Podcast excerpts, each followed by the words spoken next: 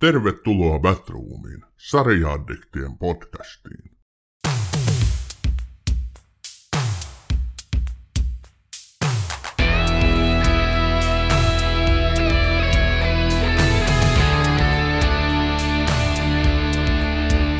Tervetuloa Batroomiin, hyvät kuuntelijat.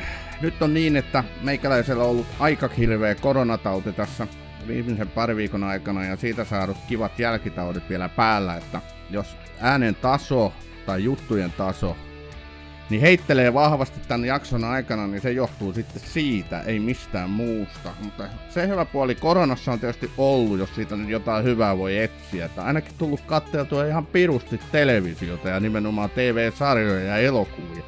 Ja niistä riittää tänään juttua. Me ollaan päätetty tehdä tänään tuplajakso ja se on aika tämmönen huvittava yhdistelmä. Me puhutaan tänään Obi-Wan Kenobi-sarjasta ja sitten me puhutaan pikkusen erilaisesta sarjasta, eli We Own This City. Morjensta Ossi, mites menee? Terve Sami, pirkanmaalaistunut satakuntalainen. Minullahan menee ilmeisesti ainakin fyysisesti paremmin kuin sinulla. Mutta tota, syksy tulee, joten mieli värjääntyy lehden, syksyn lehtien väreihin. Niin menee fyysisesti paremmin kuin minulla, mutta henkisesti ottaen sitten ei ehkä niinkään. Oliko sä jatkamassa jotenkin tähän suuntaan? En mä jatka, tota, mä en ollenkaan itse asiassa halua puhua tästä omasta hyvinvoinnista, niin millään tasolla mä täältä ensi vuonna 50, niin jutellaan sitten ja kerrotaan, tehdään oma podcast siitä terveydestä sitten vaikka erikseen. Hyvä juttu. Tota, tässä alkuun me tietenkin jo perinteiksi muodostuneen mukaisesti ajataan puhua teille, mitä me nyt ollaan sitten katseltukaan sieltä ruudusta. Eli pettymyksiä ja suosituksia, vai pitäisikö sanoa topit ja flopit. Tai itse asiassa toi topit ja flopit kuulostaa vähän, aikoinaan tuli tämä Hockey Night, missä oli Mika Saukkonen ja Juti, eli Jutilan Timppa. Niin eiköhän me nyt Ossi keksittäisi joku muu tähän. Sopisiko paremmin vaikka, että helmet ja hudit? Tai kultaa ja kuraa? Mitä mieltä sä olisit? Mopit ja shokit. Joo. Ihan, m- mulla, jo, mulla ihan kaikki käy. Mennään näillä, mitä on annettu. Hyvä. No mitä sä oot kattellut viime aikoina? Mitä sä et suosittele ja mitä sä sitten taas suosittelisit? Niin aloita vaikka niistä pettymyksistä vai onko niitä? Mä katsoin tämmöisen elokuvan kuin Little Things tässä ihan taannoin. Se on HBOssa nyt ainakin. Viime vuotinen elokuva vuodelta 2021 valmistunut ja se mikä sai siihen tarttumaan oli siis, siinä on kolme Oscar-näyttelijää, eli Denzel, Denzel Washington ja Rami Malek ja Jared Leto. Ja se alkaa semmoisena perinteisenä Who Done It-leffana, kuka teki rikoksen ja rikollista etsitään, mutta se loppu on niin järjetön, niin järjettömän sekaava, että mä edelleenkin on miettinyt, että mitähän siinä oikeastaan edes tapahtui. Ja tota, mm, no, harkitkaa nyt sen katsomista. Little Things. Joo, tää on ollut mullakin pitkään, tosi pitkään jo niin kuin watchlistillä, että muakin kiinnitti huomiota, että onpas komea castingi, mutta, mutta mä en ole kuullut siitä kyllä kovinkaan paljon mitään niin kuin ylistävää, ja ei tämäkään sun, sun tota noin, kertomuksesi tästä elokuvakokemuksesta nyt kauhean ylistävä tai suositteleva ollut, jos mä no siinä on tota, vähän, oikein käsitin. Siinä on vähän sama juttu kuin tuossa Sandman-sarjassa, että puoleen puolet, se ensimmäinen alkupuoli on aivan loistava, sen jälkeen niin minä en käsitä, mitä siinä tapahtuu. Okei. Okay. No mitä, mitä sitten taas, onko mitään helmiä nähnyt? No mä oon edelleen järkyttynyt siitä, että Pedoko Sooli loppu. Se on, se sivaltaa mua syvältä. Mä haluaisin katsoa, mä haluaisin olla Saul Goodmanin ja Kim Wexlerin kanssa edelleen Albuquerqueessa. Toivottavasti saan jutella siitä myöhemmin tässä podcastissa siitä sarjasta, mutta sen mä kyllä sanon, että Better Call Saulin loppu oli parempi kuin erittäin monessa muussa sarjassa. Sen loppu oli hyvä. No niin, sitähän tässä näiden syksyn jokaisessa Batroom-podcastin jaksossa on suositeltu suurin piirtein Better Call Saulia, että, että edelleenkin vääntäkää nyt veistä munkin rinnassa, kun en ole vielä edes aloittanut, mutta kyllä se sieltä vielä tulee joskus.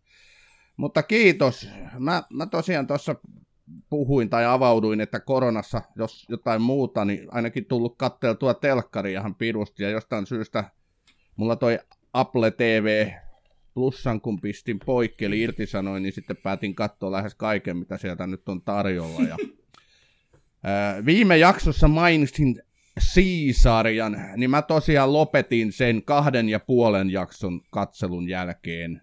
Se jäi vähän niin kuin silloin auki, että onko hyvä vai ei, niin ei ollut. Ei ollut minun makuun. Onko se si- nyt se, en... se, missä on tämä, tämä, tämä iso mies, Jason Momoa? On, Jason Momoa joo, ja isolla rahalla lipputuotteeksi Applelle 2019. En suosittele. Äh, enkä suosittele myöskään tällaista skifisarjaa kuin Invasion, jonka kyllä katsoin kokonaan. Eli tämä on myöskin Applella, ja tämä on, tota, on hyvin pitkälti semmoista peruskifiä, eli tulee avaruus, avaruudesta tulee jotain ilkeää, joka haluaa tuhota maapallon. Totta kai. Aina, siis Skifin tekijöillä ei ole sitä vaihtoehtoa, että ne olisi mukavia ne alienit. niin, ketä se kiinnostaa, että alienit olisi mukavia, kun ETkin on tehty jo silloin 80-luvulla.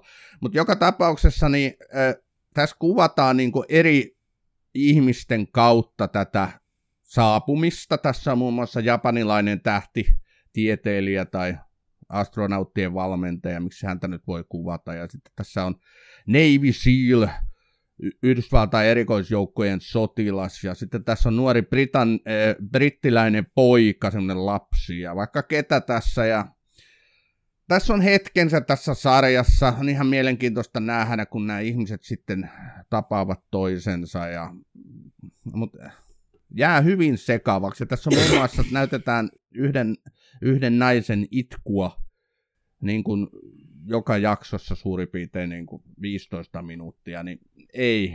Mutta mä katoin sen urhollisesti loppuun, että tota, mutta mä en suosittele tätä sarjaa The Invasion äh, Apple TV Plusalta. Mutta sen sijaan mä suosittelen, vai mitä olit sanomassa? Sano toki, oletko itse nähnyt En, Invasion? en vaan tota, alkoi kiinnostaa nyt, kun tuossa siitä puhuit. Mullakin taitaa vielä Apple olla vielä jonkun viikon tuossa voimissaan. Ehkä sitä innostuisi katsomaan. Mm, jos se kerta kaikkiaan niin kymmentä tuntia mihinkään muuhun niin keksi käyttäväsi, niin katso toki, toki Innovation. Mutta sinun mä katsosin kyllä mieluummin, tai itse asiassa sä oot varmaan sen katsonutkin, jos muistan oikein, eli Foundation-sarja Applelta. Muistat se väärin. oli kuulkaa hyvä sarja. Muistat väärin, mutta aion sen kyllä katsoa. Se on aivan varma säätiö. Kyllä, se oli siis todella hyvä. Ja mä oon kuullut siitä vähän ristiriitaisia niin kuin, palautteita, että se ei olisi kovin hyvä eikä toimisi kovin hyvin, mutta mun mielestä se oli sitten taas todella laadukasta, korkealaadun tämmöistä älykästä skifiä. Kaikki tietää Isaac Asimovin tämän klassikko skifi-sarjan, montako tiiliskiveä niitä on nyt, en tiedä, eli säätiö, Foundation, Eh, Tämä on hirvittävän haasteellinen tehdä tällaisesta niin kuin klassikosta eh, toimiva TV-sarja, mutta tässä kyllä onnistutaan. Se on, se on kerta kaikkiaan hyvällä rahalla, hyvällä tavalla, hyvällä laadulla tehty sarja. Siinä on loistava casting. Mä odotan todella, että se kakkoskausi tulee toivottavasti pian. Sitten otan Applen uudestaan, koska tämä vangitsi todella tämä Foundation. Se on laadukasta skifiä. Eikä, Suosittelen vahvasti kaikille. Eikö siis tota Foundationissa Alvaro Morte, siis professor Rahapajan? Öö, Va- ei. Okei, okay, se on eri sarja. Mä jotain niitä Apple-sarjaa katoin, niin tai tää voi olla taas, että mä sekoitan näitä sarjoja, kun tulee... Tässä on Jared Harris, Jared Harris sen sijaan, joo, tässä sarjassa. Mä oon kyllä tosi onnellinen, että Jared Harris on siinä. Se on kyllä hienoa. Kyllä. Se on meidän oikeasti kova luokan näyttelijä, Jared Harris. Mutta okei, oliko sulla sitten vielä jotakin lisättävää näihin meidän suosituksiin ja pettymyksiin vai? Ja en mä nyt tiedä. Varsinaisten on, sarjojenkin. En mä tiedä, onko mulla varsinaisesti lisättävää noihin pettymyksiin ja suosituksiin, mutta nyt kun eletään syyskuun puoliväliä, niin HBOlle tulee viides kausi kohta Handmaid's Taleia ja ihmiset, jos syksy tuntuu synkältä ja, ja sähkö, sähkölaskut painaa ja, ja sille maailman, maailmantilanne muuten ei niinku ahdista, niin kattokaa Handmaid's Tale viides kausi. Minä en ole siis kattonut sitä, mutta ei se varsinaisesti varmaan mitään riemujuhlaa tule olemaan. Näin, jos ei Ukrainan sota, sähkölaskut ja, ja muuten syksy ja kaikki loppuneet kesälomat, niin jos ei ne ahdista tarpeeksi, niin kattokaa Handmaid's Tale. Joo, tämä oli kyllä niin kuin todellakin hyvä, hyvä suositus sitä sarjaa kohti. Mä en aio kyllä vielä näitä ranteitani vetää lopullisesti auki, eli en katso vielä kyllä tota Handmaid's Talea, mutta ehkä se sitten joskus tiettyyn aikaan tai jossain kohtaan kolahtaa, että voisi vaikka katsoa ne vielä kesken olevat kaudet. Aika rohkea jätkä kyllä oot. Mennäänkö aiheeseen? Mennään aiheeseen, ja meidän tuplajakson ensimmäinen käsiteltävä sarja on Obi-Wan Kenobi. Ja meidän piti tehdä tästä Batroomiin ihan oma jaksonsa jo tuossa keväällä, kun me tehtiin käsikirjoitusta kauden sarjoista. Älä Ossi naura, naura siellä.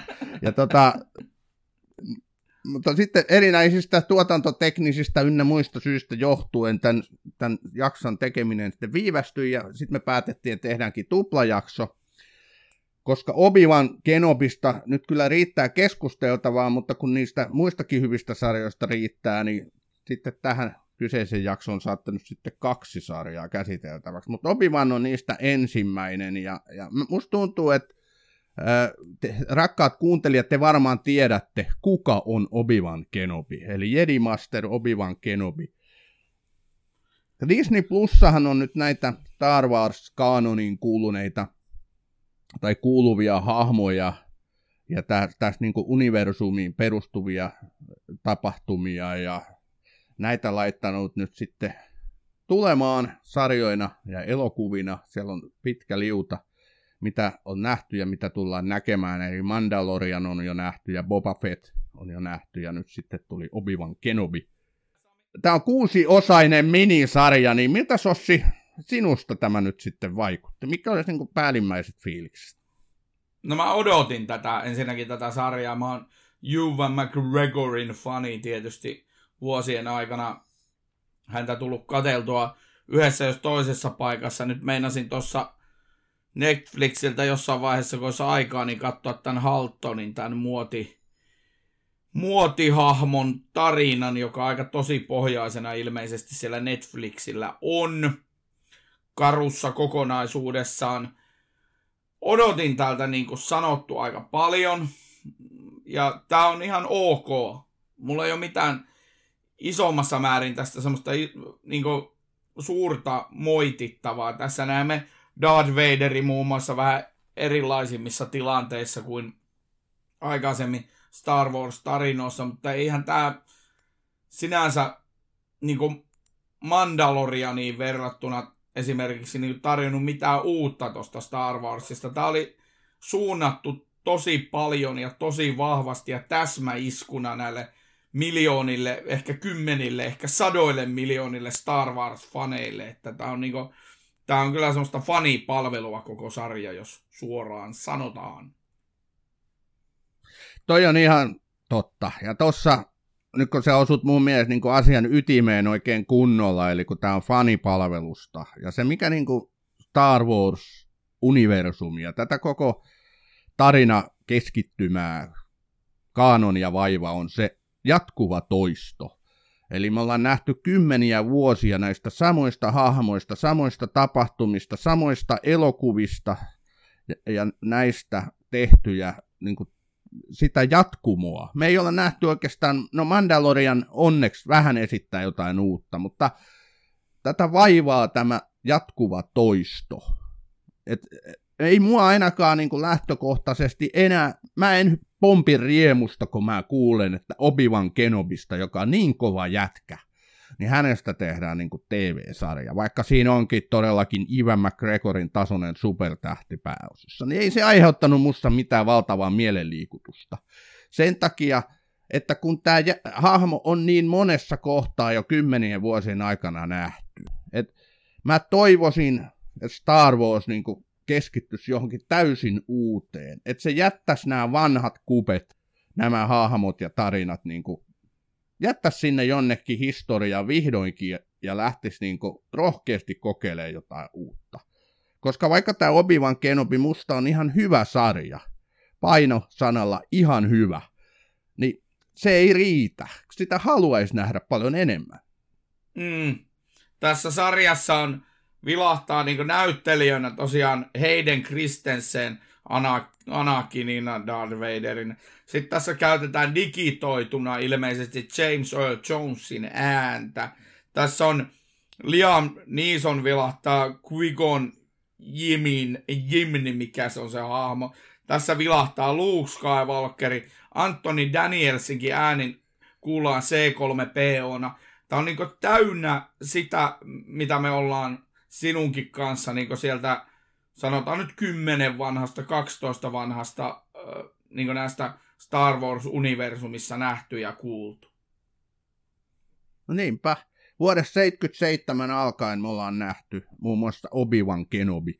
Tota, nämä on just niitä pointteja. Tätäkin sarjaa tehdessä, tässä on historia se, että piti tulla alun perin elokuva, mutta kun tämä Solo, eli Han Solosta tehty elokuva floppas niin pahasti, niin sitten äh, tämä Kathleen Kennedy, joka on tämän Star Wars Imperiumin Lucasfilmsin siis pomo, hän pelästyi, ja, ja tota, sitten päätettiinkin tehdä sarja, ja se sarjakin meinasi epäonnistua heti kättelyssä, eli oli palkattu kovan luokan käsikirjoittaja, tämä iranilaissyntynyt Imran Khan, joka tota, teki käsikirjoituksen, mutta sitä Kennedyltä se ei sitten mennyt läpi se käsikirjoitus ja se pistettiin niin kuin jäähylle ja sitten kokonaan uusi käsikirjoitus piti tehdä.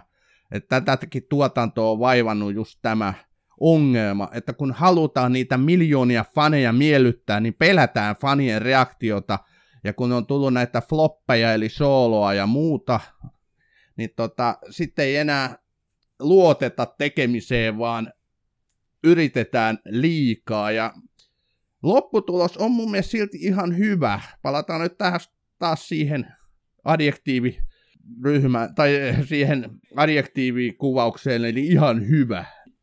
Adjektiiviryhmä, ihan hyvä, joo, hyvä. Tota, niin, tuli tuosta Han Solo-elokuvasta mieleen, että Disney ei kannatti sooloilla. Joo, ja kun tätä nimenomaan vaivaa se Disneys, et, voi ettäkö joku äh, Quentin Tarantino teki Star Wars-elokuva. se olisi kyllä niin kuin, siinä, siinä olisi jotain munaa, tai joku, että lähtisi niin kuin aivan uusille urille, mutta kun nämä on näin, nämä on näitä, aina näitä kädenlämpöisiä, tämmöisiä niin kuin söpöjä tarinoita, missä ei ole otettu mitään sen kummempaa riskiä. Et jos me nyt mennään kritiikki edellä tätä sarjaa eteenpäin, niin tässäkään ei ole otettu juuri mitään riskiä. Tässä on käytetty kaikkia niitä samoja kliseitä, mitä kaikissa Star Wars-tuotoksissa tätä ennen. Et ihan samalla systeemillä mennään. Niin, no koko tämä sarja alkaa siitä, kun tutustutaan Beniin, eli Obi-Wan Kenobiin, kun se on piilossa Tatooinilla – valvomassa lukee Skywalkeria.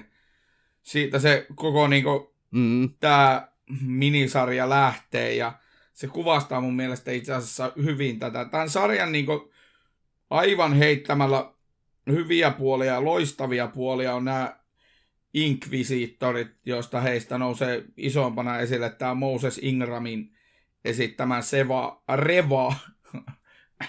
Joo, Reva Sevander, kyllä. Hän on, eli kolmas sisar, ja tota, joka sitten muuten sivumennen mainiten, niin sai aivan käsittämätöntä palautetta siis näiltä niin sanotulta Star Wars-faneilta somessa sen jälkeen, kun tämä sarja oli julkaistu, ja jopa siis itse Yvän McGregor otti kantaa sitten siihen, että Joo. Star Wars ei ole paikka rasismille. Joo, se sai todellista rasistista roskaa paskaa niskaansa. Ei yllätä, kun seuraa tätä nykyaikaa, mutta mutta älä leikkaa mun hienolta kritiikiltä vielä siipiä. Mennään kohta puhumaan Revasta enemmän. Hän on meinaan tässä yksi valopilkku tässä sarjassa. Joo, puhutaan mutta Revasta tota, enemmän et, myöhemmin, joo. Kyllä, mutta toi, niin asetelmahan tässä on se, että on kymmenen vuotta Sithin koston tapahtumien jälkeen. Eli Obivan tosiaan, jedit on lyöty, Obivan on niin kuin erakoitunut sinne Tatuinille, jossa hän pystyy pitämään silmällä tätä rakasta lukeaan, joka on siellä näiden ottovanhempiensa hoivissa. Ja, ja, ja sitten Opivan on aivan sekaisin.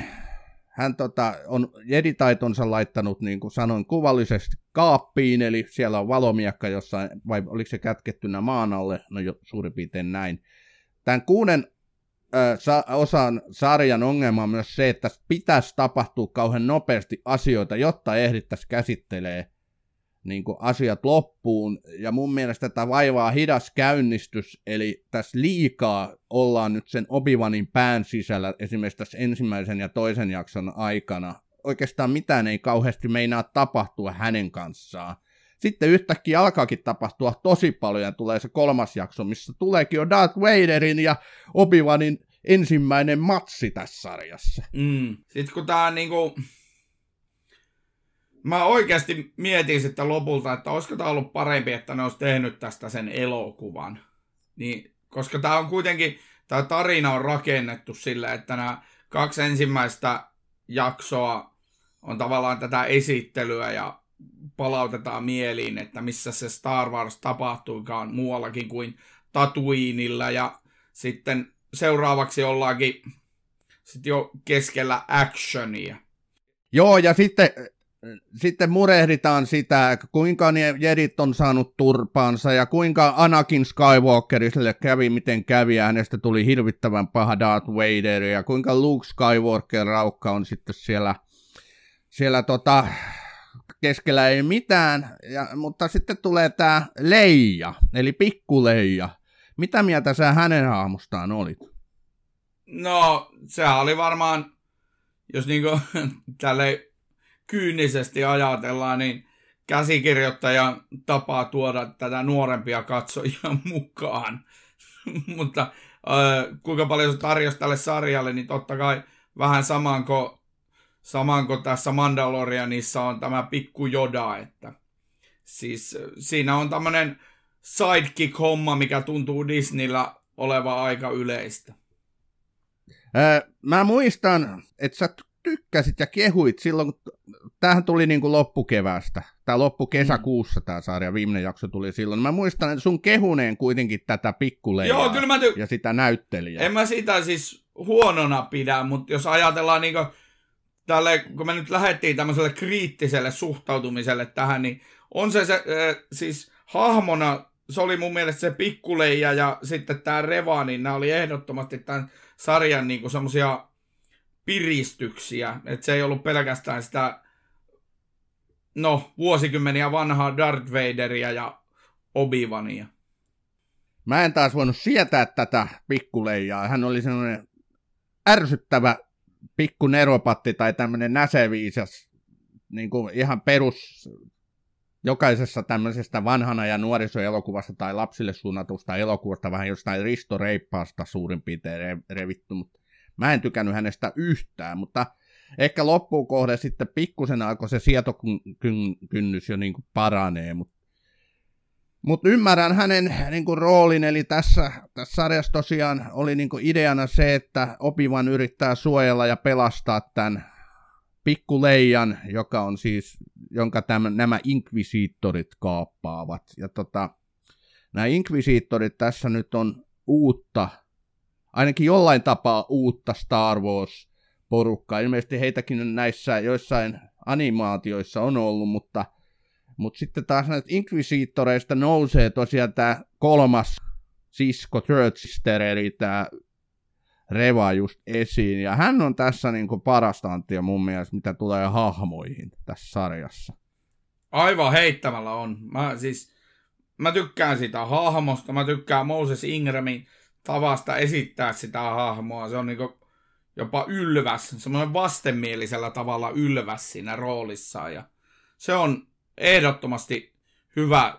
Ja mietin vaan sitä, että en tiedä mitä Moses Ingram on aikaisemmin harrastanut, mutta aika mukavaa varmaan tuommoisen taistelukohtauksiin sitten lähteä tuosta näyttelemään. Joo, hän on, tä- hän on tässä uskottava, hän hoitaa nämä kohtaukset todella hienosti, hän on tämmöinen pirullinen nainen, pimeä jedi, sitiksi kai tietyllä tapaa, tai ainakin hänellä on jedi-voimia, mutta tota, mutta sitten sarjan edetessä hänestähän paljastuukin se, että hän onkin kostoretkellä, että hän haluukin tuhota Darth Vaderin, koska hän on ollut aikoinaan Jedi-oppilas siellä Jedi-temppelissä, jonka ainakin Skywalker tuhosi, eli tappoi nämä kaikki lapset, mutta jää, hän jäi henkiin. Niin tämä oli mun mielestä taas tässä tarinassa semmoinen ihan positiivinen elementti, että tuotiinkin tällainen, että ei tämä ollutkaan puhdas, puhtaasti paha, vaan hän, hänellä olikin omat niin kuin, tarkoitusperänsä tässä.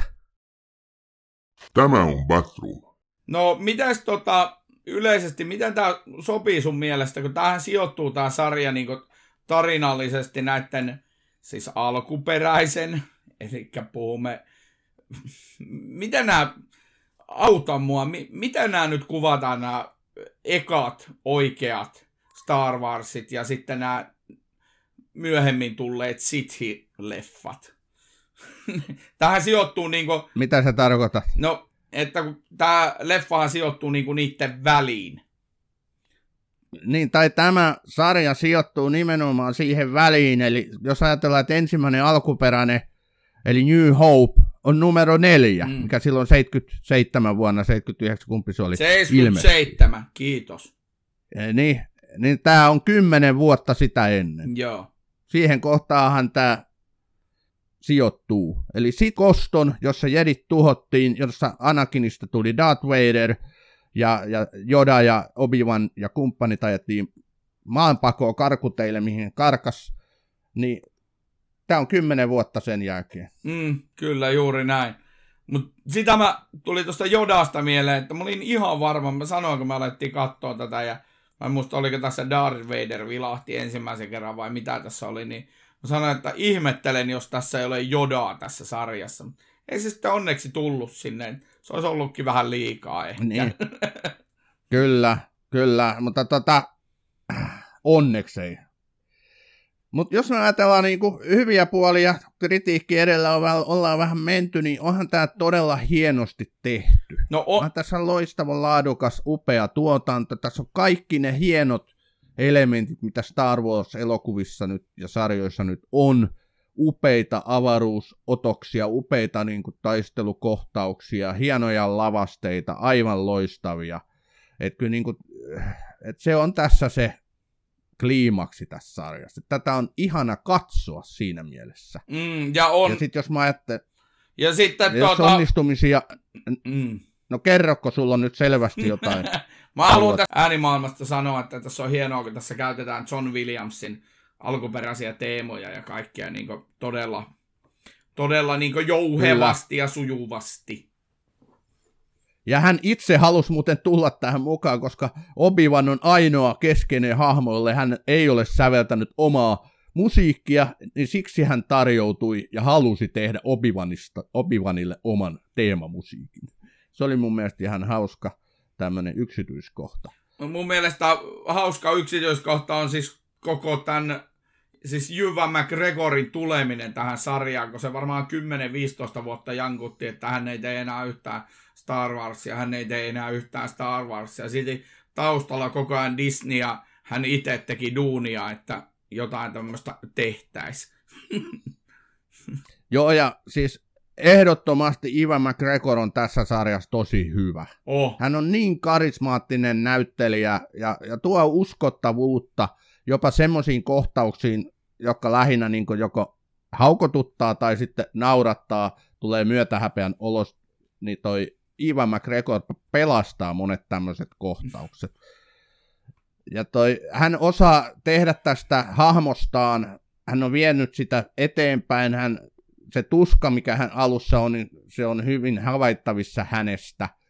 hän ei voi siis kestää sitä, mitä Anakinille tapahtuu. Että tässä sarjassa yksi sellainen kantava teema on, että hän ei usko sitä vielä, tai hän jotenkin kuvittelee, että hän voi ehkä vielä Anakinin pelastaa, mutta se tämän sarjan aikana nyt sitten tulee, se tapahtuu, että hän tajuaa, että näin ei voi, näin ei tule tapahtumaan, että se, tuo, se viimeinen taistelu, niin siinähän Anakin sitten sanoo, Darth Vader sanoo, että hän tappoi Anakin Skywalkerin, et tule näkemään häntä enää koskaan, ja sitten eh, Obi-Wan sanoo siihen, että selvä on, että hyvästi Darth. Se jotenkin on sellainen ihan onnistunut, ja tämän sarjan ehdottomasti paras jakso onkin se viimeinen jakso. No on joo, ja sitten se on jopa niinku hiukkasen koomista ja piinallistakin katsoa sitä, kun se sitten kamppailee sen oman niinku tämmöisen toiveensa kanssa. Sillä on koko ajan toive, että tämä Anakinista tulisi hyvä, mutta sitten hän lopulta tosiaan sarjan loppupuolella ymmärtää, että niin ei tule käymään. Joo, tässähän totta kai täytyy nyt obi ja Darth Vaderin ottaa matsia. Tässähän on kaksi taistelukohtausta heidän välillään. Se, se kolmannessa jaksossa nähtävä ensimmäinen taistelukohtaus, niin se oli mun mielestä aivan surkia, se oli epäuskottava. Mä en voinut, mä en voinut kestää, mitä mä näin. Okei, no obi oli täysin kesken kuntonen siinä, mm. mutta sekin jäi siitä huolimatta, se jäi jotenkin kesken se koko matsi se oli yksi tämän niin antikliimakseja tässä sarjassa. Sitten tässä on sellaisia outoja juttuja, niin kuin yhtäkkiä Vader pysäyttää niin kuin voimaa käyttäen niin avaruusaluksen, että oho, niin kuin lentoon lähtevän avaruusaluksen, niin sen vaan yhtäkkiä sitten Vader pysäyttää, että jos hän on noin supervoimainen, niin miksei hän sitten heittelee näitä opivaneja ja muita sitten miten, miten haluaa, niin kuin, että Mm. Oho, ja sekin oli aikamoinen moin, moinen kohtaus. Ja sitten siinä samassa jaksossa muistaakseni se, että Vader siis yhtäkkiä vaan tietääkin, että tämä Reva aikookin tappaa hänet ja kostaa hänelle.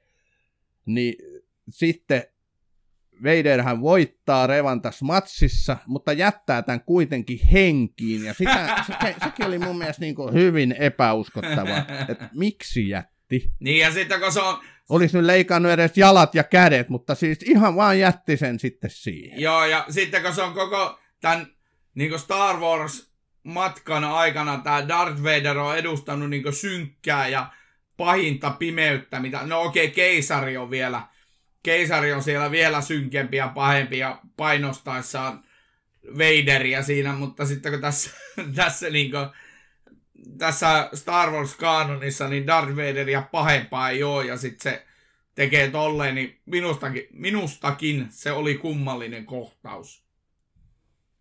Mm. Darth Vaderista on se ongelma, että hän on niin iso hahmo. Hän on yksi maailman siis televisio-elokuvahistorian isoimpia konnia, ellei se kaikkein isoin niin mitä tahansa hän tekeekin, niin häneen liittyy valtavat odotukset. Ja, ja kun ajatellaan jotain Heiden Kristensen ja miten hänet murskattiin fanien toimesta, suurin piirtein kaverin ura lopet, loppu siihen, hän lähti jonnekin Kanadaan metsätyöläiseksi, vai miten se hänen tarinansa Sillä menee. on siis luin jonkun maatila haast... siellä, ja se jos tosiaan tähän, tähänkin sarjaan se jouduttiin todella puhumaan ympäri, koska se palaute, mitä se sai niistä no, näistä omista Star Wars-leffoista, niin se niin järkytti hänet. Ja mieti, se ei ollut edes kunnolla niin some-aikaa, että minkälaista se olisi nyky. Nimenomaan, ja siis täysin mun mielestä ei, ei hän sellaista ansaitse. Mun mielestä se oli aikoinaan ihan ok näyttelemään tätä hahmoa, mutta se just kuvastaa sitä, niin kuin hän on itse sanonut jossain haastattelussa, että että it's a beast to uh, act for. Eli tarkoittaa sitä, että, että Darth Vader on niin kuin mahdoton näytellä, koska se on niin iso hahmo, että vaikka hän mitä tekisi, niin hän epäonnistuisi. Mutta hän oli kova jätkä ja suostui lähteä tähän uudestaan.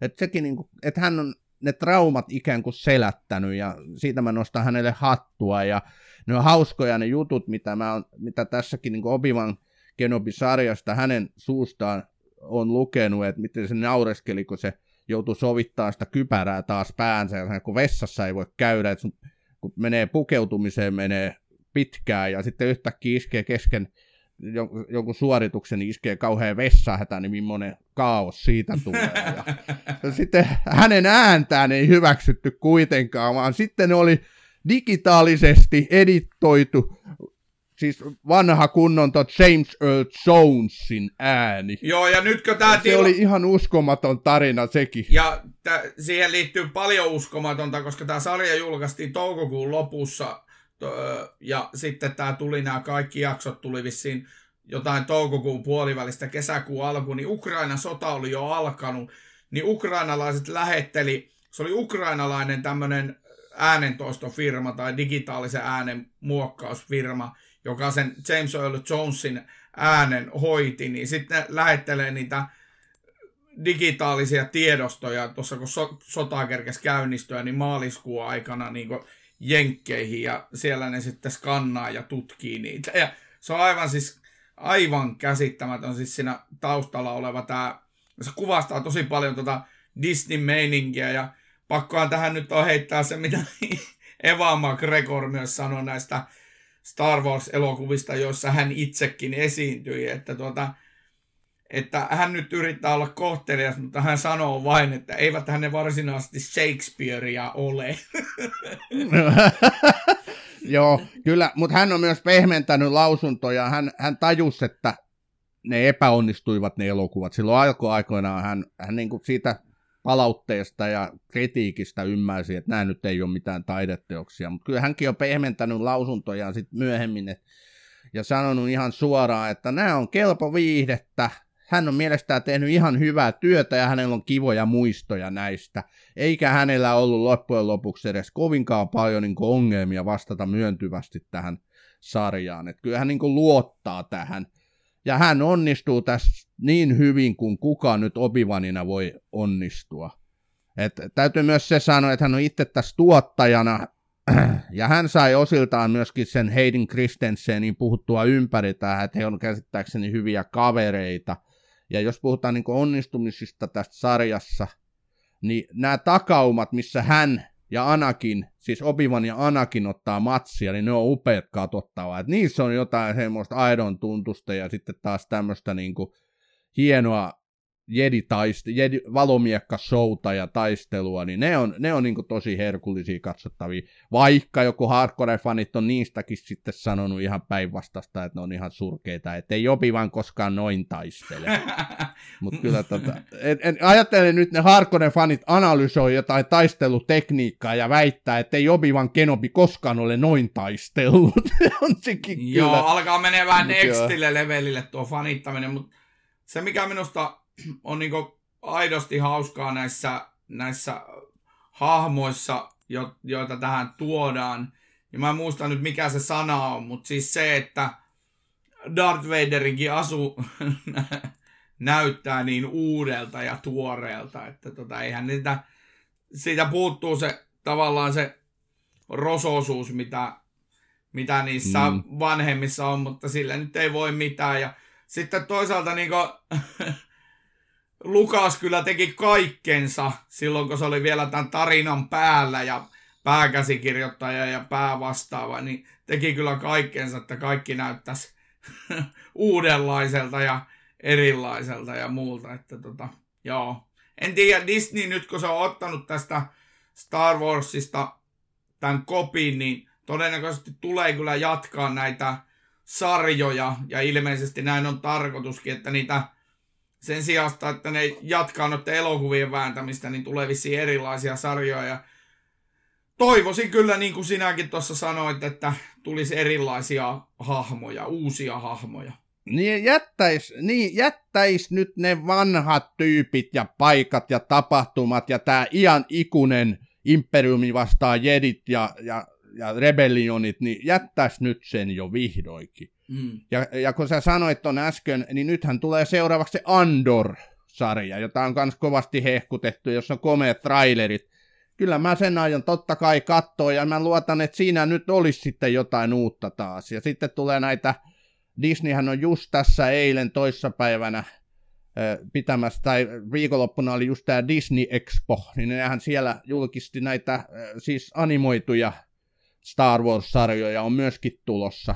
Että kyllä niin kuin kovalla sykkeellä nyt Star Wars rummuttaa, ymmärrän sen, mutta olisi niin kiva nähdä jotain aivan erilaista jatkossa, että toivotaan nyt niin. Mutta Ossi, yksi kysymys, yksi kysymys ennen kuin mennään niin kuin tota eteenpäin seuraavaan sarjaan, niin kuka sulle on se The Obi-Wan Kenobi? Onko se Alec vai onko se Ivan McGregor? Aivan. No tota, kyllä mä nyt tämän kuusi tuntia, kun kulutin elämästäni niin tässä nyt tämän Eva McGregorin kanssa tässä ihan nyt kesän aikana, niin kyllä mä nyt tällä hetkellä sanon just Eva McGregor, mutta sitten kun mä taas saan semmoisen sekoamiskohtauksen ja sitten pitää taas katsoa peräkkäin kaikki kolme alkuperäistä Star Warsia, New Hope ja Imperiumin vastaisko ja Jedin palu, niin sitten mä taas sanon Alec Guinness, mutta kyllä mä nyt sanon vastaan kysymykseesi Ewan McGregor from Scotland. Se oli pitkä vastaus. Ivan McGregorilta, jos kysyisi tätä, niin hän sanoisi, että se on Alec Guinness. Että kun hän menee peilin eteen, hän haluaa nähdä siellä Alec Guinnessin. Ja kun hän miettii repliikkejään, niin hän miettii ne päässään Alec Guinnessin äänellä ja esittämänä. Et se oli mun mielestä niin kuin aika oivaltavaa, kun mä hänen haastattelua luin, että, että miten hän niin kuin tätä suuta esikuvansa tulkitsee. Tämä on Batroom, TV-sarjojen podcast. Okei, nyt me mennään eteenpäin seuraavaan sarjaan. Ossi, mikä on We Own This City? We Own This City on minisarja, joka kertoo Baltimoren poliisilaitoksen Gun Trace Task Force työryhmän noususta ja laskusta sekä sitä ympäröivästä korruptiosta. Tarina keskittyy kersantti Wayne Jenkinsiin, joka on yksi kahdeksasta poliisista, jotka tuomittiin erilaisista korruptiorikoksista vuosina 2018 ja 2019. Tarina seurataan epälineaarisesti ja se kerrotaan takaumien kautta. Mitä ajatuksia heräsi tästä minun alustuksestani, Sami Kangasperko?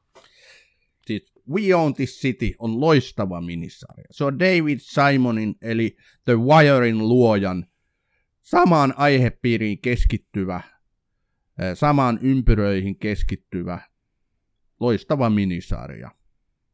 Ja tota, tästä sarjasta riittää ylistyssanoja mulla ainakin. Et kyllä niin kuin kaikkinensa tämä on taas niin kuin sitä rikossarjojen niin kuin ihan kirkkainta kärkeä, kun kattelee tällaista sarjaa. Et kuinka se avaa sitä maailmaa, että ei olla mitään hyviä poliiseja ja pahoja roistoja ajamassa toisiaan takaa, vaan että et kuinka niin kuin se korruptio on niin, kuin niin syvällä tässä baltimorelaisessa elämässä ja poliisitoiminnassa, kuinka realistisesti se tuodaan esiin. Että kyllä niin kuin taas kerran tämä David Simon ja kumppanit niin kuin osaavat sen, missä on ihan pirun hyviä. Et sanottakoon tämä nyt päällimmäisenä. Own This City on tosi raan brutaali sarja. Se perustuu tosi tapahtumiin, se perustuu samannimiseen kirjaan. Se on kertomus siitä, miten, no siis, We Own This City paasaa myös välillä tarinan kerronnallisesti. Se kertoo siitä, miten huumeiden vastainen sota muuttui sodaksi köyhyyttä vastaan ja miten se mm, kertoo yhteiskunnan muutoksen siihen pisteeseen ja se kertoo siitä, että jos ihmisiä vaan pidätetään loputtomasti huumeiden takia, niin lopulta meillä on vaan vankilat täynnä niitä ihmisiä, joita on pidätetty huumeiden takia, mutta itse ne huumeet, ne ongelmat ei häviä mihinkään. Mm. Joo, tätä on muun muassa Helsingin Sanomien Leena Virtanen käsitellyt aika hienosti just tätä näkökulmaa. Kannattaa lukea se Hesarin artikkeli, mitä hän puhuu tässä sarjassa. Tässä on hyvin paljon samaa kuin The Wireissa, tässä on samoja näyttelijöitä, tässä on sama niin alkuasetelma, että on Baltimore Sunin toimittaja, jonka niin kuin, tota, kokemuksiin tämä perustuu, tämä sarja, ja hän on kirjoittanut tästä kirjan, eli tota, tämä Justin Fenton. The Wireissa mä en muista kuka se oli, jonka, tota, oli, niin se oli David Simon itse, jonka kokemuksiin se tausta tarina niin ja, e- ja sitten Ed Burns, joka oli siinä se toinen. Joo, kyllä. Kyllä. Tässä tota, We Own This City niin pääosissa on tämmöinen Wayne Jenkins, joka on läpimätä kusipää, poliisi, korruptoitunut, brutaali tyyppi, kaikin tavoin niin kuin mahdottoman vihattava hahmo, ja häntä näyttelee John Bernthal erittäin, erittäin hienosti. Et hänen kauttaan niin kuin tätä sarjaa enimmäkseen kuvataan, mutta tässä on niin kuin paljon muitakin hahmoja. Ja niin kuin Ossi sanoi, niin tämä tämä rakenne tässä sarjassa on aika haastava, että on takaumien kautta. Tässä nämä aika, tämä aika ei etene tässä lineaarisesti, vaan hypitään välillä menneisyyteen ja välillä ollaan jossain tulevaisuudessa. Ja kun tässä on hahmoja kuitenkin useampi, niin välillä palapeli on hankalaa pitää kasassa, mutta ei se me yli. Eli kyllä se niin kuin onnistuu hienosti. Että tämä rakenne ei ole helppo, mutta se on kuitenkin mielenkiintoinen. Tässä just tullaan siihen, että kun me ollaan usein tässä podcastissa pauhattu siitä, että kun Jenkeillä menee aina rahan takia överiksi, että pitää venyttää liian pitkälle, niin ilmeisesti Simonilla ja tällä toisella päätuottaja käsikirjoittaa George Pelekanoksella, niin oli sen verran sitten niin sanavaltaa tuolla HBOlla, ja HBO ilmeisesti kuuntelee tekijöitä vähän enemmän kuin Netflixit ja muut, että tämä jäi niin kuuteen jaksoon, joka on ehdottomasti tarpeeksi. Se kertoo sen tarinan ja se jättää, sitten kun se tämä sarja päättyy, niin sitä ei voi niin uskoa. Kun mä sain tämän sarjan lopetettua, viimeinen minuutti heilahti, niin mulla oli pakko mennä googlettaa, että voiko tämä olla totta. Ja sitten kun mä luin niitä artikkeleita näistä tuomituista Baltimoren poliiseista, ja mä tajusin, että tämä on täydellisesti tosipohjainen tarina, niin se niinku tuntuu todella omituiselta. Yhdysvalloissa periaatteessa ihan järjestäytyneessä yhteiskunnassa niin on tuommoinen niin varjotodellisuus, joka ei ole niin kuin, mm. se ainoa, mikä, mikä siellä on niin järjestäytynyttä, niin on tavallaan tämä, nämä huumeorganisaatiot. Kaikki muu on korruptoituneita. Niin, en tiedä, ja Baltimoren kaupunki ei ole kauhean houkutteleva paikka, kun on nyt näitä Simonin sarjoja ja muitakin tullut niin katteltua, niin se ei ole ehkä ykköslomakohde kyllä. Että, tota, tässä, tässä sarjassa niin tosi hienosti esitetään se, että kuinka syvällä siellä järjestelmässä tämä korruptio on. Että, ja tämä Wayne Jenkinsin tämä erikoisyksikkö tai mikä se oli, niin se oli vaan jäävuoden huippu. Ja hänestähän tykättiin, tai Jenkins, tai no persoonasta ei kukaan tykännyt muuta kuin hänen työkaverinsa. Mutta tota, sitä arvostettiin, kun hän toi tuloksia. Ja tässä sarjassa esitettiin se, että oli valtava paineet saada niin kuin dataa, lukuja siitä, pidätysmääriä ja huumekiloja ja ase, ase niin kuin näitä siis tota, takavarikkoja, niitä piti siis lukumääräisesti oli valtavat tavoitteet, mitä sun piti saada poliisina aikaiseksi ja ja, ja pormestari vahtasi tietysti poliisipäällikkö ja poliisipäällikkö vahtasi sitten alaisia ja näin päin pois. Se paska valui sieltä ylhäältä alaspäin. Ja kun oli valtavat niin kuin odotukset ja tavoitteet lukumäärien suhteen, niin sittenhän näitä piti tekaista, näitä lukuja. Että jos et sä saanut sitä tiettyä määrää aseita takavarikoituja, niin sitten sun piti keksiä, mistä ne saatas. Et, ja sitten se, se niin kuin levittäytyi koko tähän poliisiorganisaatioon, ja kaikki ei ollut läpimätiä, mutta vähintäänkin harmalla alueella oli kyllä suurin osa. Kyllä, ja se koko niin kuin, miten se korruptio tässä sarjassa kuvataan hyvin, niin kuin Wireissakin. Tässä sarjassa kuvataan hyvin sitä, miten se korruptio tulee sieltä ylhäältä alas. Tavallaan, että jos sä mm. Ja sitten plus, että se, se korruptio kulkee siis molemmilla akseleilla. Se kulkee siis ylhäältä alas ja vasemmalta oikealle. Eli siis sillä tavalla, että edelliset läpimänät poliisit opettaa seuraavia läpimätiä poliiseja, jolloin se, niin se, se, se ei koskaan muutu se ympäristö eikä se maailma, vaan se vaan jatkuu ja jatkuu ja niistä tulee ja niin kuin mun mielestä siinä oli ainakin yksi, siinä oli varmaan useampikin näitä, mutta siinä oli yksi hyvä pidätys, kun ne löysi siltä joltain huumedealerilta joku 50 tonnia, niin sehän ei ottanut niitä kaikkia 50 tonnia, tämä Wayne Jenkins, vaan se otti joku 15-20 000, minkä se jakoi sitten porukkansa kesken. Eli niin juttu oli se, että tilanteessa ei sopinut olla liian ahne. Piti olla ahne, mutta ei liian Niin, vaan koko ajan sopiva, joo, ettei jää kiinni. Mutta se toi, tässä tosi hyvin kuvataan se Wayne Jenkinsin niin kuin, maailma. Et hän lähti ihan rivipoliisista liikkeelle ja silloin hän oli ihan vielä jees. Sitten hän alkoi pikkuhiljaa niin käyttää kovempia otteita ja sitten hän korruptoitu omien taloudellisten haaveidensa takia. Hän huomasi, kuinka helppoa se on, että sä otat aina siivun itsellesi, ja jos jonkun, jonkun pidätetyn lompsasta löytyy tonni, niin tot, sä otat sen itsellesi, ja, ja se on niin helppoa, ja sitten tuli näitä huumetakavarikkoja, ja sitten sä otat ki, muutaman kilon kokaini itsellesi ja myyt sen sivuun, ja tota, se tapahtuu, se esitetään tässä sarjassa niin hienosti, uskottavasti ja laadukkaasti, kuinka helppoa se on se korruptoituminen. Niin. Ja sitten sä sait siihen, Wayne Jenkins sai siihen ryhmäänsä niitä tyyppejä, joita hän halusi, ja sitten se testasi niitä tyyppejä, että onko he valmiit tekemään samoin. Ja sittenhän niistä tuli se porukka, joka käytti ihan samoja metodeja ja jakoi nämä rahat ja huumeet keskenään. Jos puhutaan hetki tästä Wayne Jenkinsista, mä, mä luin ja kuuntelin tuolla Spotifyssa semmoinen kuin We Own This City podcast, joka on niin kuin, koko tämä tarina avataan. Siinä on kolme tuntia yli jauhamista Baltimoresta tästä sarjasta. David Simonia haastatellaan, siinä haastatellaan myös Jon Bernthalia.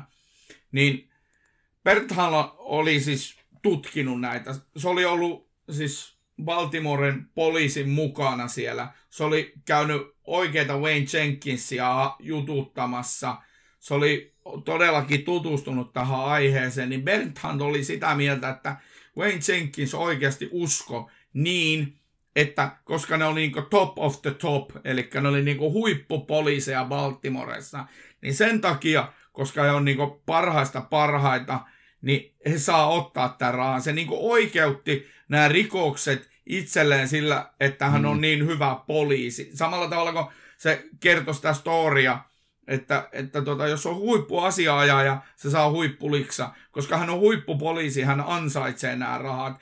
Ja se on aika mielenkiintoinen niin kuin tämmöinen ajatus. Kyse ei ole niin kuin ollenkaan siitä, että, että mitä niin kuin, ö, tehdäänkö hyvää tai pahaa, vaan, vaan niin kuin, ollaan vaan niin kuin, no, raha. niin, no ollaan sen yläpuolella. Ja, ja kyllä, ja hän niin pystyi sel, hän pystyi niin perustelemaan itselleen koko ajan sen, miksi hän, hänellä on oikeus tehdä näin. Että hän ottaa vaan pahiksi siltä rahat. Mitä sitten?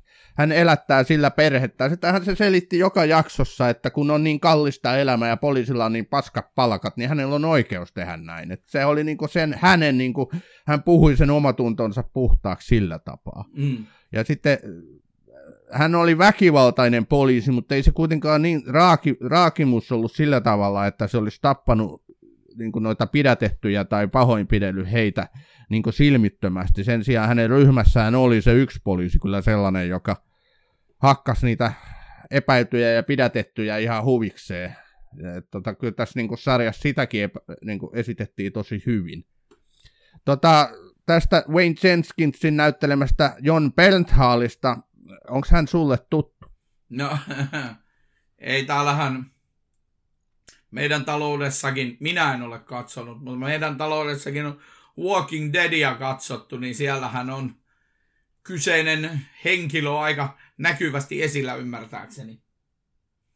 No kyllä.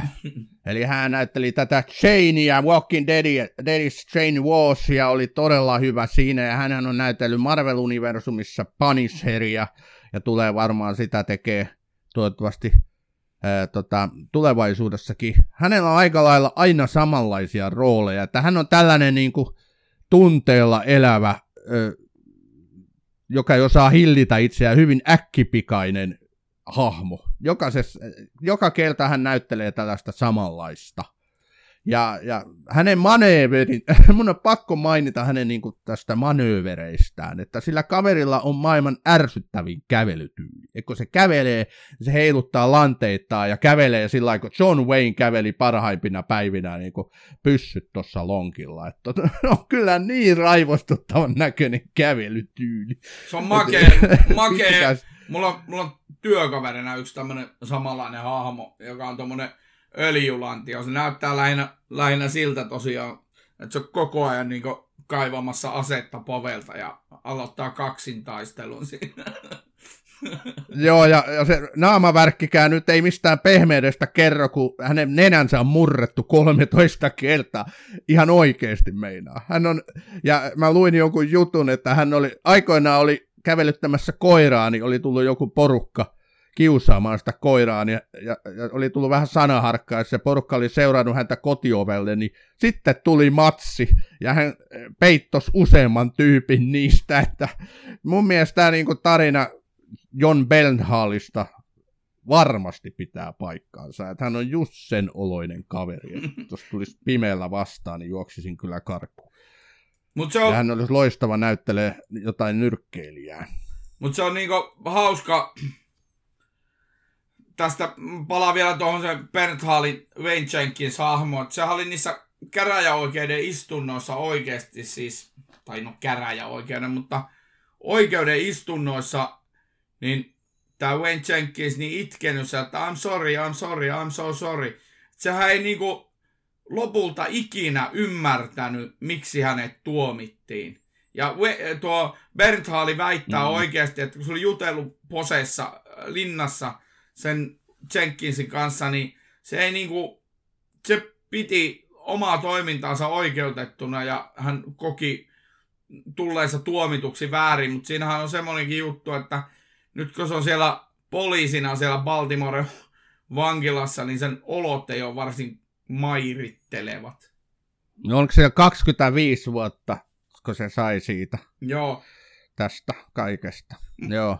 Mutta siis John Belthallista haluan vielä sanoa sen, että hän on loistava tässä roolissaan. Ehdottomasti ihan, ihan huippunäyttelijä. Et niin kuin pelkästään hänen roolisuorituksensa takia tämä sarja on, on todella hyvä. No on tässä... Mutta tässä näitä hahmoja, tässä, näin, näitä hahmojahan on tässä todella paljon, ja kaikki ei ole pelkkiä niin korruptuneita kusipäitä, vaan tässä on niin tosi surullisiakin tarinoita, niin kuin tämä Sean Suiterin, Sean Scheiterin tarina, mitä tämä Jamie Hector näyttelee, niin hän oli sitten taas sellainen poliisi, johon mä niinku tavallaan muako säälittää, että voi helvetti, että pieni virhe ja sitten menee niinku elämä toho.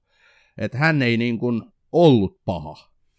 Ei, Vai ja... mitä mieltä sä olit? Muistatko sä häntä? Muistan, ja eikä se ole, sehän on sen sarjan yksi sarjan jälkeen yksi kysymyksiä, että mitä hänelle tapahtui ja tekikö hän itselleen jotain. Että tota, se Suiterin hahmo, sitähän näyttelee tämä sama kaveri, joka oli siis tuossa Wirein viimeisenä näitä niin sanottuna huumedealerinä.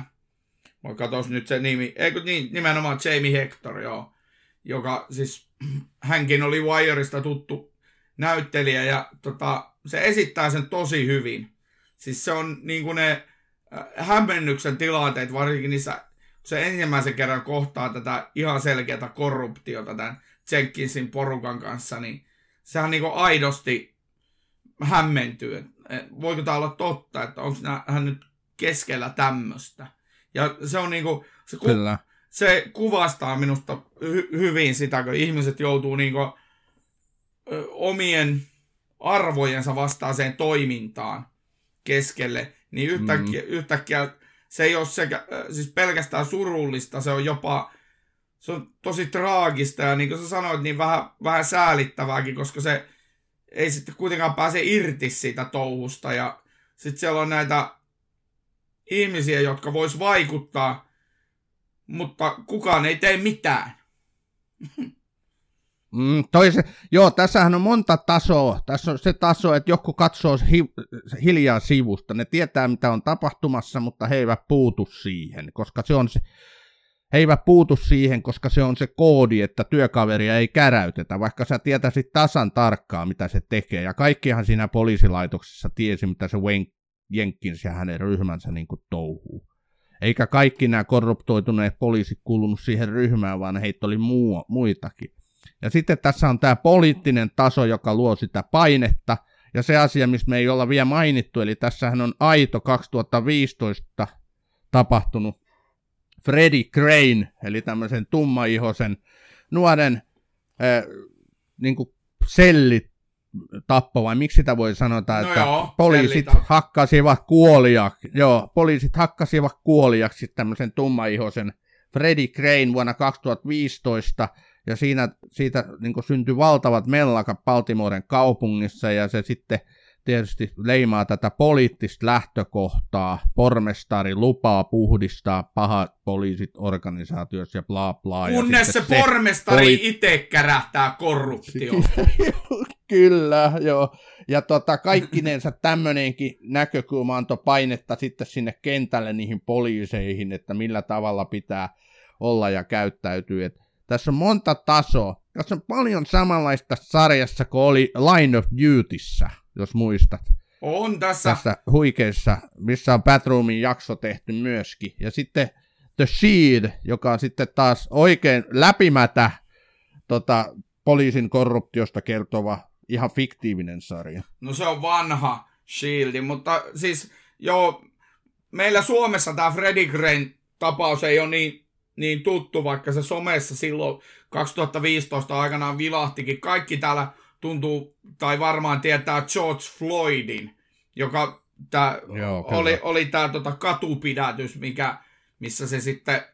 Aivan hirveä, aivan hirveä, joo. Mm, Kerro vaan. Niin, missä sitten George Floyd kuoli ja, ja tota, se on niin Suomessa paljon tutumpi, koska sitä levisi niin laajat mellakat, että niistä sitten uutisoitiin jo täälläkin oikein urakalla.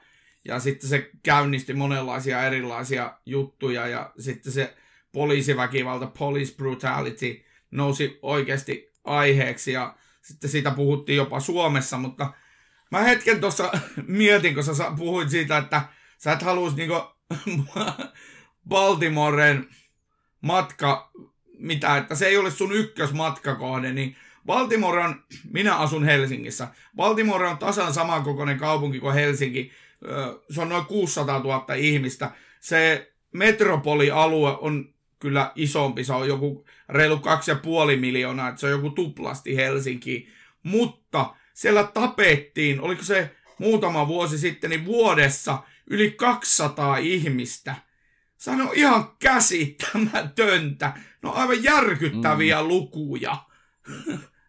on.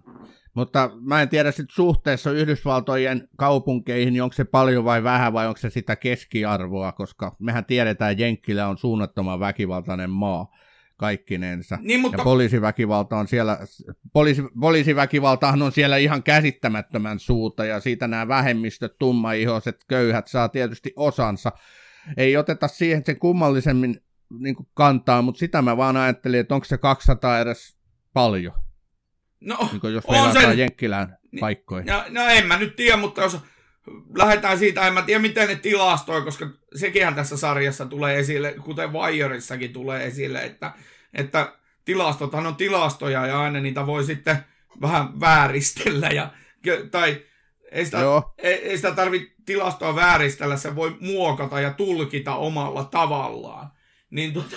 Mutta tässäkin sarjassa se poliittinen yksi tavoite oli vähentää sitä väkivaltaa hinnalla millä hyvänsä. Ne halus saada ne 200 kuolonuhria, niin, tai ne halus saada niitä tilastoja kauniimmaksi. Ja ne antoi sitä painetta sitten rivipoliiseille, organisaatioille, että tehkää jotain, pidättäkää niitä roistoja enemmän, että saatte, ja ottakaa niitä aseita enemmän haltuun ja huumeita, että saatte näitä tilastoja kauniimmaksi. Sehän tässä on se koko ajan se, niin kuin se iso lanka tässä sarjassa. On, ja sitten, sitten Simonin niin kuin ajatus kuitenkin taustalla on se, mikä meillä täällä pohjoismaisissa hyvinvointivaltiossa on hyvin tuttu, että, että siis nämä huumeet ja ne pidätykset ja se kaikki ei, se kaos siellä kadulla, niin se ei poistu niillä, niillä tota, sillä väkivallalla, sillä ihmisten vankilaan laittamisella. Jopa Suomessa sanotaan, että, että vankila on rikollisten korkeakoulu, niin ei tämä niinku, se on, tarvittaisiin sosiaalisia tekoja, sosiaalityöntekijöitä, sosiaalisia ratkaisuja, ymmärrystä. No joo, nyt mennään vähän liian isojen asioiden äärelle ja siihen yksi Batroomin jakso välttämättä liittyy. Hyväkö pysäytät mut? Lop... Mutta sen mä haluan vielä tähän niinku sanoa, että, että tätä sarjaa, sitä, tätä on kritisoitu liiasta julistuksesta, ja mä en voi olla miettimättä, että siinä kritiikissä on kyllä ihan osat mun mielestä ihan osuvaa, että tota, tämä julistaa tämä sarja kauheasti. Tämä on pikkusen mora- moraalisoiva ja sormi pystyssä heilutteleva. Että tota, onko sulla semmoista fiilistä? Var, varsinkin niissä öö, lopun neljä, viisi, kuusi jaksoissa, olisiko se vitos- ja kutosjaksossa vai nelosessa ja vitosessa, niin siinähän on, ja sitten kun koko ajan painetaan päälle sitä Trumpin hallintoaikaa, joka niin kuin, tulee ja hyökkää kaikkien näiden meidän päähenkilöiden päälle toisten ihan suoranaisesti heidän virkojensa lähtiessä sitten, kun demokraatit menettää paikkoja ja replu, republikaanien vallatessa ne paikat ja sitten tällä alemmalla tasolla sitten vaikka tämmöisenä poliisiväkivaltana ja muuten, niin onhan siinä julistamista, en mä sitä kiistä yhtään ja se varmasti alentaa tämän sarjan näitä IMDB-pointseja ja Rotten Tomatosia ja näitä kaikkea, mutta sitten toisaalta jos tuota sarjaa ei kato ja ei niin kuin mieti sitä, että mitä tässä maailmassa tulee, kun hommat menee tuohon pisteeseen, niin se, sekään ei ole hyvä. Kyllä tuo kannattaa katsoa. No ilman muuta, ja siis meikäläisen, tämä on 9 kautta 10 sarja, mä oon IMDPn arvosteluun laittanut ysin. Että on todella huikea. Tätä ei pidetä yleisesti Simonin niin parhaimpiin kuuluvana. The Wire on ylivoimainen ykkönen, ja sitten vielä tämä Plot Against America, mitä mä en ole nähnyt, niin sitäkin nostetaan tän edelleen, mutta tota, siis aivan huikea sarja minun mielestäni. Isot suositukset. Joo, meitsi pitää tästä ihan valtavasti tästä sarjasta ja ajattelin katsoa tämän ajan kanssa myöhemmin uudestaan, koska tässä on... Siis Wire on niin kokonaisvaltainen, se käsittelee niin monta eri asiaa. Siinä sen voi katsoa työyhteisö, työyhteisön kannalta, korruption kannalta, Baltimoren kannalta. Siinä on niin paljon erilaista. Tässä on hyvin niin tiivistetysti korruptio, huumeet, tämmöinen niin kuin, se, että mitä tapahtuu, kun yhteisö ajautuu semmoiseen tilanteeseen, että se ei yksinkertaisesti pääse ongelmistaan ulos. Tämä on Batroom, TV-sarjojen podcast. Nyt me varmaan ollaan tyhjennetty pajatso aika totaalisesti. We Own This City löytyy siis HBOlta ja sehän julkaistiin tuossa kulmana keväänä, että ihan tuoretta katsottavaa vielä. Sieltä löytyy ihmiset HBO Maxilta, katsokaa.